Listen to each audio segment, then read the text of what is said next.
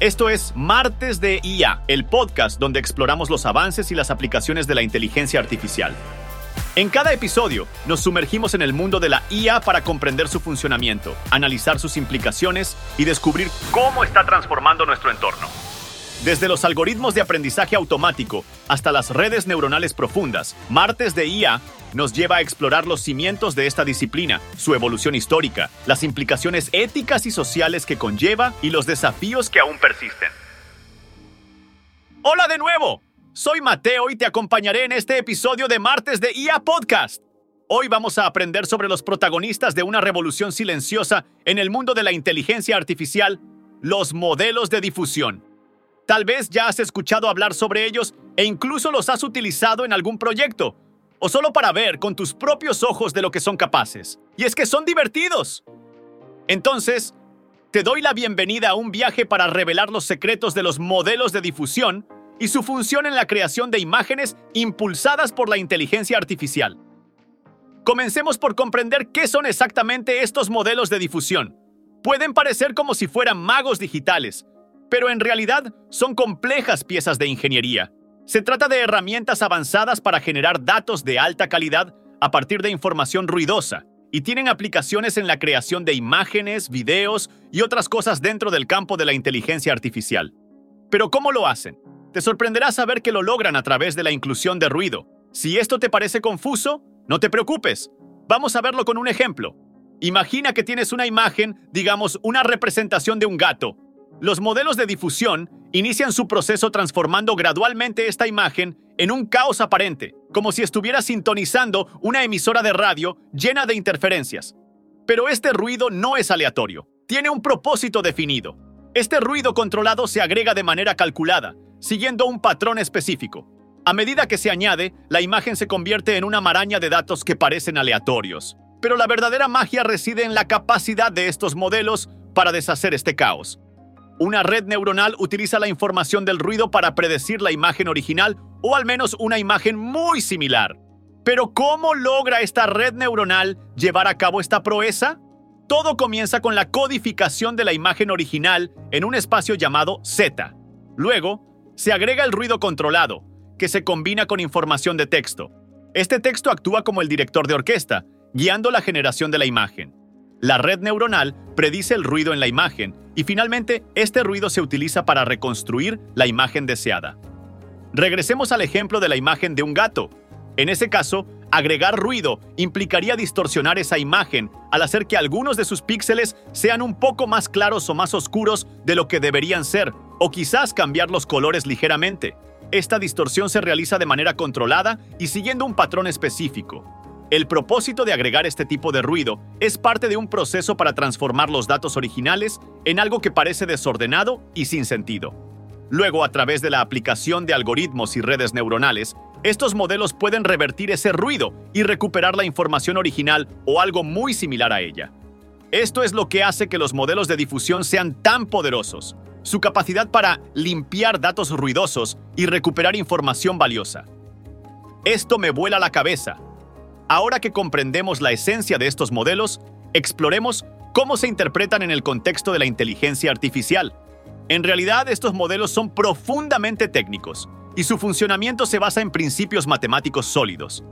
Existen tres componentes clave que subyacen en este proceso. Primero, la etapa de difusión. Aquí, el ruido se agrega de manera controlada utilizando cadenas de Markov. Estas cadenas son una secuencia de eventos donde cada paso depende del anterior.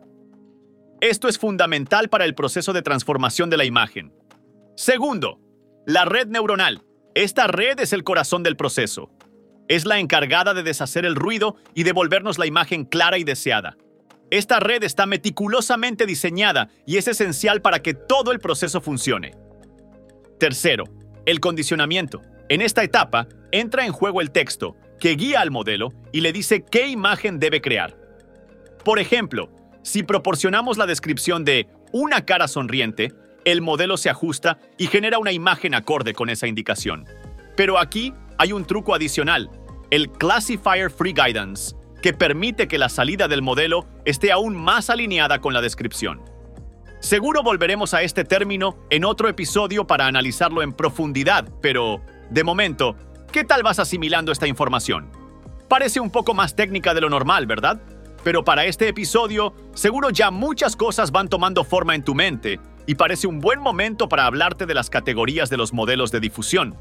Estos modelos se desglosan en tres categorías fundamentales. La primera son los modelos de difusión de denoising, DDPMs. Estos se utilizan para eliminar el ruido de datos visuales o auditivos. Han demostrado resultados impresionantes en tareas de eliminación de ruido de imágenes y sonidos. En la industria cinematográfica, por ejemplo, se utilizan herramientas de procesamiento de imágenes y videos basadas en DDPMs para mejorar la calidad de producción. Estas herramientas permiten eliminar el ruido de las imágenes y vídeos, mejorando significativamente la calidad final. La segunda son los modelos generativos basados en puntuación condicionada por ruido, SGMs. Estos pueden generar nuevas muestras a partir de una distribución dada. Esto se logra mediante la estimación de la puntuación de la distribución objetivo, lo que les permite generar nuevos datos. Por ejemplo, en la generación de contenido digital, los SGMs se utilizan para crear imágenes realistas de celebridades. Esto es especialmente útil en la producción de contenido en videojuegos y películas. La tercera son las ecuaciones diferenciales estocásticas, SDS, que se utilizan para describir cambios en procesos aleatorios a lo largo del tiempo y tienen aplicaciones en campos como la física y las finanzas. Por ejemplo, en la predicción de mercados financieros se aplican SDS para modelar el comportamiento de activos y calcular riesgos. Esto es fundamental para la gestión de inversiones y la toma de decisiones financieras. En este punto te puedes estar preguntando, ¿dónde he visto esto antes? Bueno, esa es una excelente pregunta. Déjame contarte de las aplicaciones clave de los modelos de difusión en la IA, porque estos modelos tienen aplicaciones significativas en el ámbito de la inteligencia artificial. Empecemos hablando de su aplicación en la generación de video de alta calidad. Herramientas como Pictory, Synthesia, entre otras, permiten la creación de videos de alta calidad al agregar cuadros entre los fotogramas reales. Esto resulta en videos fluidos sin latencia, lo que es especialmente útil en la producción de contenido audiovisual y en la creación de efectos visuales impresionantes en películas y videojuegos. Los modelos de difusión también son ampliamente usados en la generación de imágenes desde texto, pues son esenciales para la generación de imágenes a partir de descripciones de texto. Esto ha revolucionado la creación de contenido visual y seguro has visto su aplicación en herramientas como Midjourney o Stable Diffusion. En la publicidad y el diseño gráfico, los modelos de difusión se utilizan para convertir descripciones de productos en imágenes de alta calidad. Esto agiliza el proceso de creación de contenido publicitario. Ahora que sabes qué son y cómo funcionan, piensa en qué herramientas conoces que utilicen modelos de difusión. ¿Cuáles se utilizan en tu área de conocimiento? ¿Has probado alguna? Cuéntame en los comentarios. Los modelos de difusión han demostrado un gran potencial de uso cotidiano. Su enfoque sólido para generar muestras de alta calidad a partir de datos visuales y auditivos complejos nos sorprende y nos facilita muchas tareas. Se espera que sigan transformando nuestra realidad y nos permitan evolucionar nuestras industrias, nuestros roles y nuestras actividades de todos los días. Nuestro entorno cambia constantemente gracias al rápido avance de la inteligencia artificial y nosotros tenemos que adaptarnos a él, evolucionar. Entonces, ¿qué vas a hacer hoy para mejorar lo que hiciste ayer? ¿Qué vas a aprender para lograrlo? No tiene que ser algo inmenso. No vas a correr 100K sin antes prepararte física y mentalmente para la carrera, ni vas a codear tu propia app de un día para otro. Cada vez que decides aprender, evolucionas. Y porque cada paso cuenta, ¿Qué tal si empiezas viendo las tres clases que te dejo en la descripción? Así concluimos. Estimados oyentes curiosos e inquisitivos, otro episodio de Martes de IA. Yo soy Mateo, el anfitrión que les ha guiado en esta travesía. No olviden seguirnos en sus plataformas preferidas y compartir este podcast con amigos, colegas y cualquiera que anhele conocimiento. Nos reencontramos la próxima semana para adentrarnos aún más en el universo de la inteligencia artificial. Hasta pronto, humanos y máquinas por igual.